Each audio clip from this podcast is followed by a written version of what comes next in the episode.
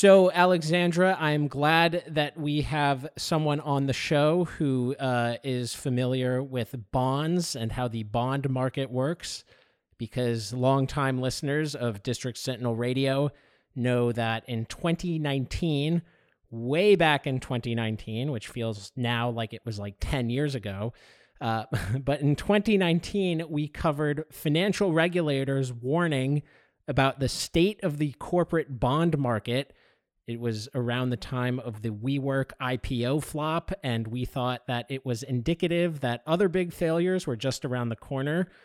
Things didn't quite pan out that way. So, can you explain what happened between 2019 and now, the impact of pandemic stimulus, and whether or not we should still be worried about the corporate bond market bringing down the economy? Yeah. Well, first of all, thanks for having me. Uh, thanks for coming on. Super, super interesting. It's been a super interesting couple of years in the corporate bond market. So, like in 2019, basically regulators started figuring out something that I think's been happening since the financial crisis, which is basically that big companies have been able to take on more and more debt uh, by selling bonds into markets. Uh, there was all this corporate debt and that means that like a lot of companies operations were basically dependent on markets continuing to be willing to finance them if that makes any sense. So like if you borrowed all this money to just like you know run your business i mean it, it kind of makes sense right? Like if you can borrow a lot of money for cheap why not do it? Uh, if, if i can interject i think a classic example or more classic examples of this are in um, technology. And you have companies like Uber, which of course now um, is in the stock market, but companies like Uber uh, were just running off of debt and never turning a profit.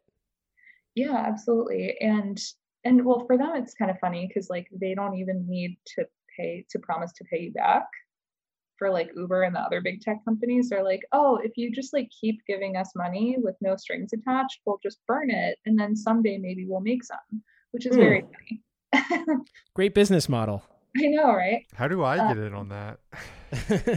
oh, I'm like, how do I personally become venture funded? Um, but for for the big companies you know they're they're borrowing money so they're saying okay we're going to pay back um, everything's fine and the thing is like that's all well and good as long as interest rates are low but uh, then all of a sudden you have something like say a global pandemic and people are like oh how are you to like survive for the next three months so in early march um, basically what everyone was worried about started. This is March 2020.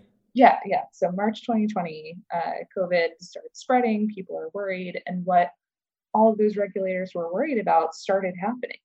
Um, interest rates, like borrowing costs for all companies, went up a ton because no one knew, like, okay, when are you actually going to start making money again, or like, when are people going to be able to come to your stores? Like, if you're a if you're a Google or an Apple, you're like pretty much okay.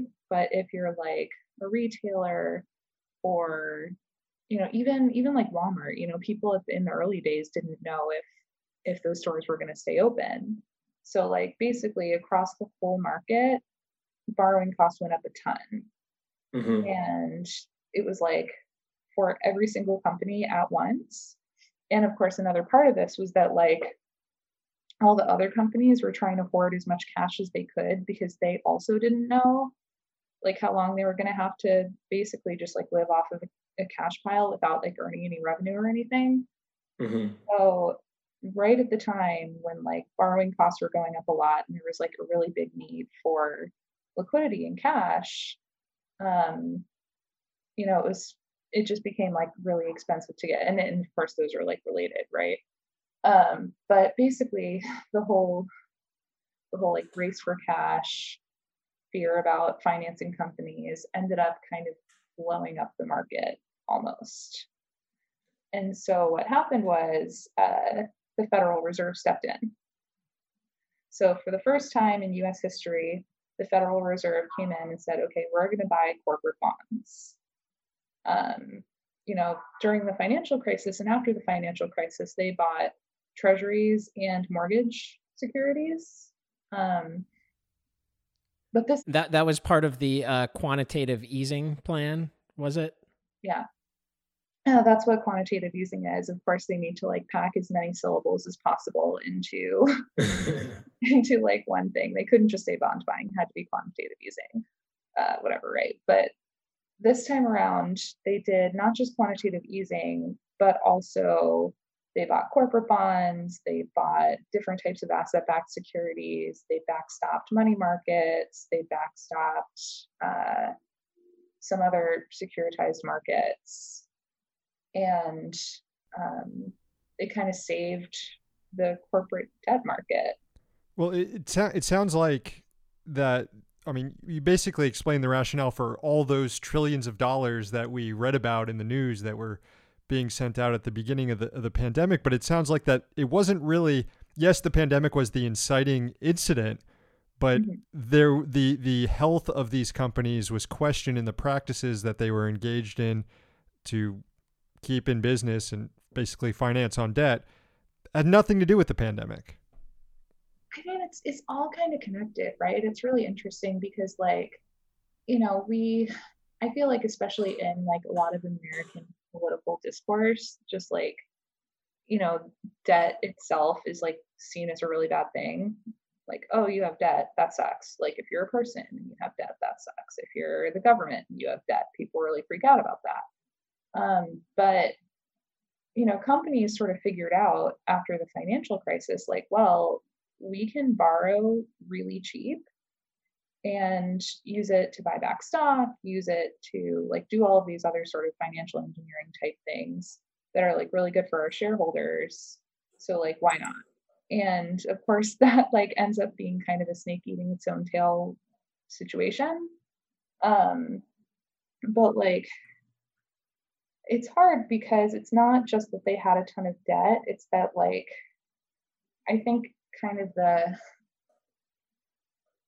their sort of power allowed them to take on that much debt, if that makes any sense. Like if you're like a giant company, you can be like, yeah, I'll borrow because like, you know, I have a ton of money. Like you guys aren't going to not lend to me. Mm-hmm. Um, but like if you're a smaller company or a person, like you can't really do that. Or or if you are a uh, a local government. Yeah, yeah and companies did get more support from the Federal Reserve than state and local governments did. Like, you know, the Fed has tried to argue, like, okay, well, there are like structural differences in the markets that make that that made it really hard for us to do that. But then at the same time, like, I think the Fed itself has been very hesitant to get into um, providing support to municipalities because like they're like oh that's congress's job that's not ours. But then like in congress of course it turns into this giant fight over like who's getting pensions. And like mm-hmm. you know then it turns into like the teachers are taking all this money because they're greedy you know like it turns into this really weird political battle. Um, and the way it ended up turning out was that companies got a lot of support and uh, state and local governments, until recently at least, uh, got less. So it's it's interesting too because of course, and sorry about the sirens in the background too, but it's all right. Only only in New York, baby. Yeah, good times. Uh, but um, you know, the one of the points I think that the Fed made last year that was a good one was that you know, state and local governments didn't necessarily have, like, borrowing wasn't necessarily the best thing. Like, they ended up getting grants this year, and that's like money, no strings attached. And that that was in the uh, most recent uh, COVID relief package, uh, the uh, that was passed with only Democratic support. Yeah, uh, that that was the and and there was you know a, a, big fight about pensions and a big fight about um, you know how that money could be used of course that was the last year this year again i think it's just been direct grants um which yeah. again yeah as as the fed pointed out like it's better it is better what's that it no, it's better. Um, yeah, yeah, absolutely. But it it does seem a little bit. Um, I don't know if uh, if dishonest is the right word, but it, it does sort of seem like considering the Fed uh, engaged in this quantitative easing program after the crisis without really any overt approval from Congress, they could have said something like, "Yes, um, it's it's giving local governments more debt is not ideal. However, we have the power." to uh, give incredibly favorable terms on this debt and say something like, I don't know, for example, you don't have to pay us back for a hundred years. Yeah. Yeah. And um, the if you borrow, and, and I think that a lot of companies have figured this out too, if you borrow at a low enough rate for a long enough period, it's basically free cash, assuming that you know, when that period of borrowing is up, you still exist and people yeah. still finance you. So, I guess with the uh, most recent relief package having been passed, and uh, it was a it was a piece of legislation that um, was relatively much more focused on giving money to um, working and middle class people than just shoveling it at corporations uh, where can you give like a sort of rough overview of where the corporate bond market is now? Because I mean, I feel like I've been waiting for the bottom to fall out since 2019, and, and as you pointed out, it it basically did in early 2020. Uh, but things don't really seem to be like there doesn't seem to be any indication that we will be back to normal um, anytime soon. So, what's what's the overview like now of the uh, corporate bond market and and where it stands vis-a-vis the rest of the economy? That's a great question. So it's doing great. Like, yeah, last year was a record year for like big investment grade companies borrowing. Um, they basically borrowed as much as they could. It's super low rates because again, you know, rates have been cut. Like not that there's anything wrong with cutting rates, but they just like took a lot of advantage, right? Mm-hmm. And um, this year, actually, like the riskiest companies have sold a record amount of debt. So that's like smaller private equity backed firms. We've got this fun thing where private equity backed companies are selling bonds and then using that money to pay the private equity firms. Yeah. Yeah. So it's like, you know, I'm going to borrow and then like give my owner some money. And and so the obviously that should raise questions for people who bought the bonds themselves. Like where where does where's the money going to go to how, how pay them back eventually? How sustainable is this model? I know it raises some questions. But the funny thing is, of course, that like there's so much money looking for places to go that a lot of investors are like, yeah, that was kind of a crappy deal, but hey, it pays an 8% yield. So, like, what am I going to do? Say no? You know, like it's. It's sort of re- it's sort of reminiscent of the subprime uh, mortgage market. I mean, maybe just sort of vaguely in that these the subprime uh, mortgages were attractive uh, for a time because the the promised return on investment was higher, right? Like if someone has a lower credit rating, then in order to attract uh, uh, capital uh, to, to, to lend you money, you have to promise a greater uh, payment on that capital. So I mean, is that roughly in in the right ballpark of like me just sort of sitting here tearing my shirt? Yeah, yeah it's uh, it's stuff. I mean, it, it's it's interesting because I feel like there are some ways that it's different. Like the there are securities now that are like being packaged with loans to risky companies and then being sold and being assigned a AAA rating, right? And like mm-hmm structured finance. It's kind of what they do. Um, but of course, when you get, you know, in frothier times like this, um, you know, the the stuff that actually underlies the supposedly like strong investment gets crappier. And you end up getting like people who are basically borrowing just to like pay their owners like thrown in there. And and we recently had a uh, one high profile failure of a uh, of an investment fund archegos uh, capital.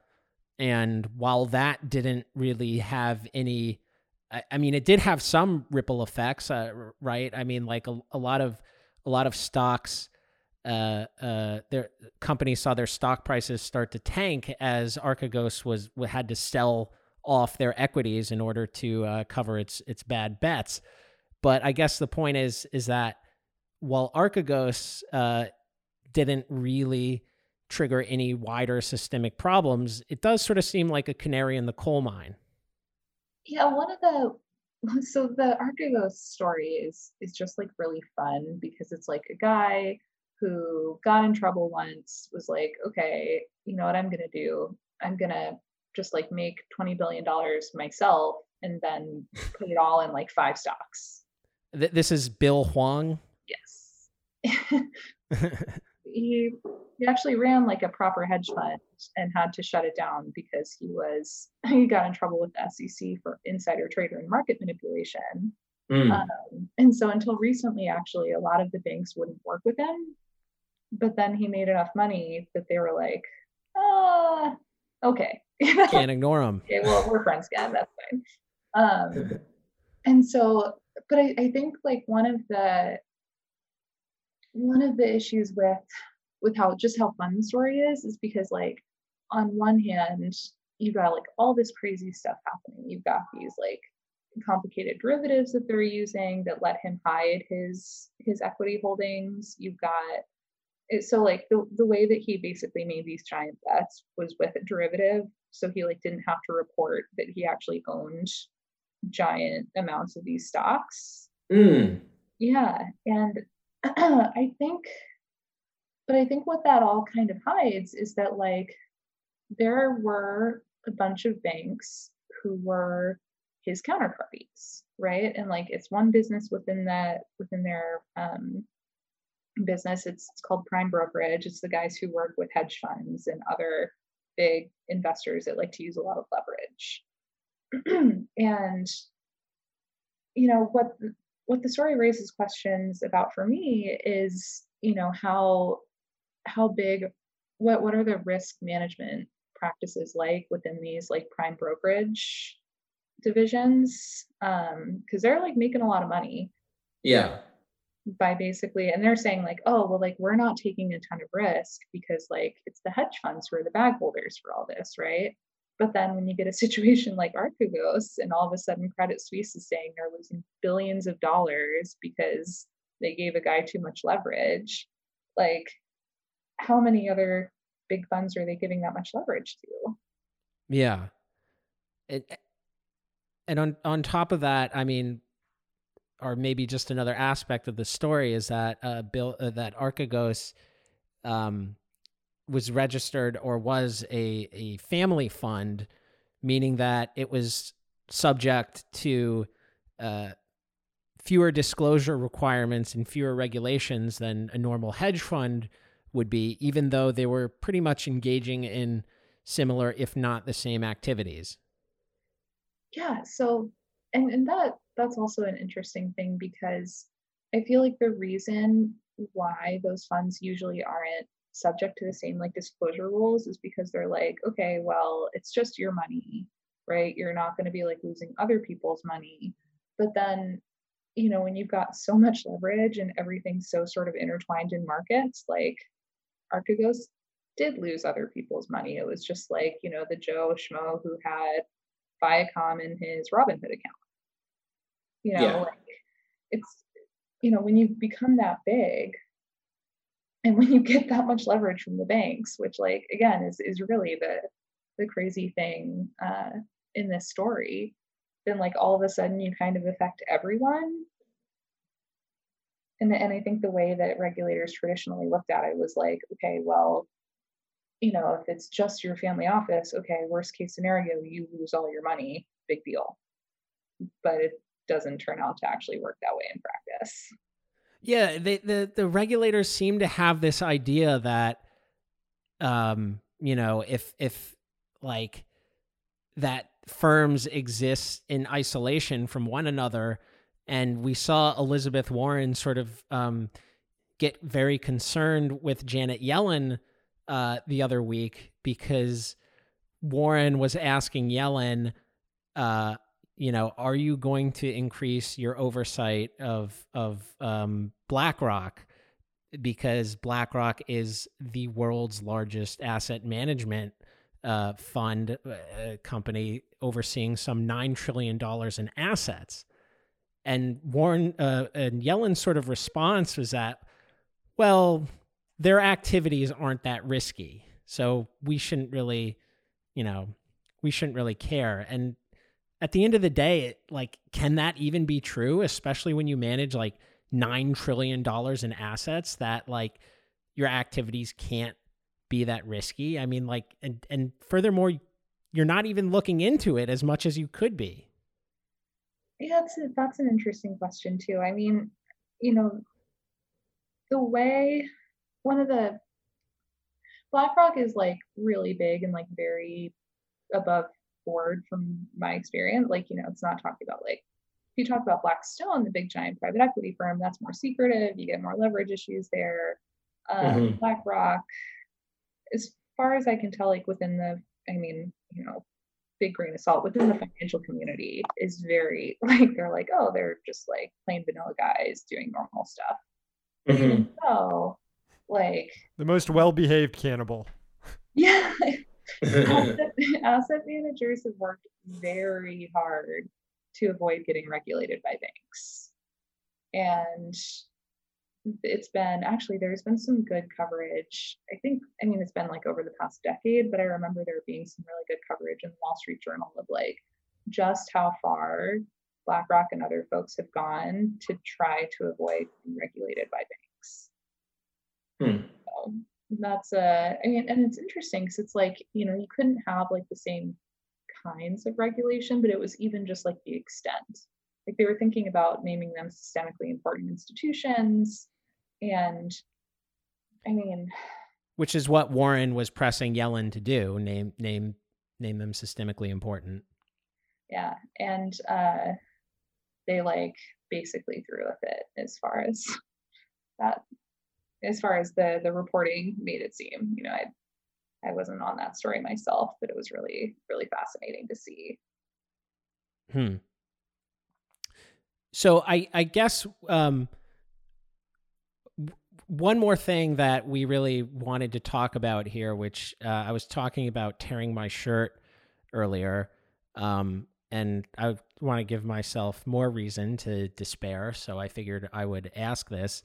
Um, we're seeing a lot of stories in the news about um, something called SPACs, and uh, there's there's an entire frenzy over the SPAC market, and I, I, was just wondering if you know, as as a financial journalist, you could maybe sort of explain uh, what a SPAC is. I think it's special purpose acquisition. Oh, I was going to say vehicle, but that's not right. But anyway, um, sort of what is a SPAC and how worried should we be about this sudden uh, upswing in interest in the SPAC?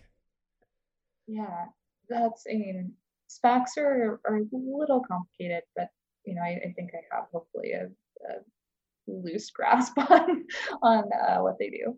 Um, so they're basically vehicles that go public with a bunch of money, and, and they're called also blank check companies, hmm. which I think is a really nice description of what they do. It's basically your investors are writing you a blank check to go like buy a private company. Um, and there are like a bunch of guardrails in place. Like if you're a shareholder in a SPAC, you can vote against a deal. So like I'm trying. I mean, so WeWork is talking about doing a SPAC. Uh. Yeah, surprise, very fun. Um, so basically, you've got all of these publicly traded company vehicle things that have a bunch of money, and then they go look, and if WeWork, you know, still private, they're like, oh, I think WeWork should go public at this valuation. they can use the money that they have to buy or merge, I guess, with that private company like WeWork. And then all of a sudden, WeWork as a public company. And, you know, they're like investors get a little bit of extra, like, I don't know, something to like sweeten the deal, right? Like they get to vote against deal. They, I think SPACs go public at like a certain price, maybe $10 a share. And like, you, oh, you also get like a bunch of warrants. Um, with the SPAC So so you get like all of these like a little bit of extra like structural things that make a SPAC seem more attractive. But like when it really comes down to like what the SPACs do for companies is that like they make it so you don't have to go through the whole big IPO process in the same way. And it's like because IPOs are really heavily regulated. Yeah, a lot of uh, disclosure requirements like uh, like WeWork filed their IPO, and people found out that like Adam Neumann would basically even run the company when he was dead, and that and that his wife would be able to fire people if they didn't have the right energy or whatever. Rebekah Neumann just bringing the uh, Kabbalah magic in and everything. And he like paid himself a bunch of money for like shortening the name to We instead of WeWork the company paid him because he owned the trademark on the word we yeah. It was, it was like a consulting setup or something. He was like consulting yeah. he was running. So if your company's structured like this and you're you want to raise a bunch of capital and you're like, eh, you know, this whole IPO SEC thing, uh, you know, not for me. How about we do a SPAC instead? Yeah and then you know all of a sudden you don't have to like go around on the road to all of these big institutional investors and do all of these public filings. You just have to convince the board of the SPAC who then have to convince their investors. But mm. the rules are a lot less intense. So now that there's been an explosion in these SPACs and companies going this route because there's less regulation and headaches, and they can, I guess, um, I guess there's a belief that they can raise more money, but it's shown that they don't end up actually raising more money compared to a, a normal IPO process. I don't know if that's accurate or not, but either way, has there been any sort of regulatory response to all of these, all of all of these SPACs forming in this new route to going public? I mean, so far as I can tell, the SEC just put out like a little like, here investors, you should look at this website if you're thinking about buying a SPAC. Like what you should know, which is, uh, I don't know, man. um, seems like confusing as to. I, I don't know. I, Check like, out our I, facts section on the webpage if you're interested in buying a SPAC. Exactly. and it's like you'd have to like go seek out like I wonder what the SEC's opinion is on this SPAC, on this whole like thing. And and I'm not even sure. I haven't actually looked at the website because my eyes are glazing over thinking about it. Uh so it it sounds like regulators are basically doing the Google is free. It's not my job to educate you kind of thing. Like Google us and we might help a little. Uh, but yeah, I, I, think that's been a, a big, it's been really interesting. Um, and I also don't know, like, I'd be curious to know how much of the investors in this are like, you know, normal people as opposed to like big institutions. Because if it's a big institution, you can say, like, okay, you guys need to do your research. Um, if it's normal people, it's a little tougher. Mm. But also, you know, as we talked about before, big institutions are like connected to the market in ways that like one individual person isn't. So and and it does sort of seem like uh, without opening up a new can of worms here, um, it does sort of seem like that there is like an entire uh, uh, section of Twitter that is based on quote unquote normal people who get excited, incredibly excited about things like SPACs and and various uh, cryptocurrencies and things like that.